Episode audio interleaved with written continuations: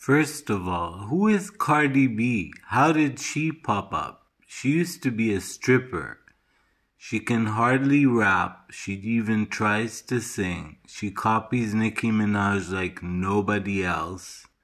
It's completely ridiculous. I find that she has a terrible attitude. People who I've met who met her said she's really rude. And I really don't understand why people are still listening to her music or whatever you want to call it. But she's copying Nicki Minaj to the bone.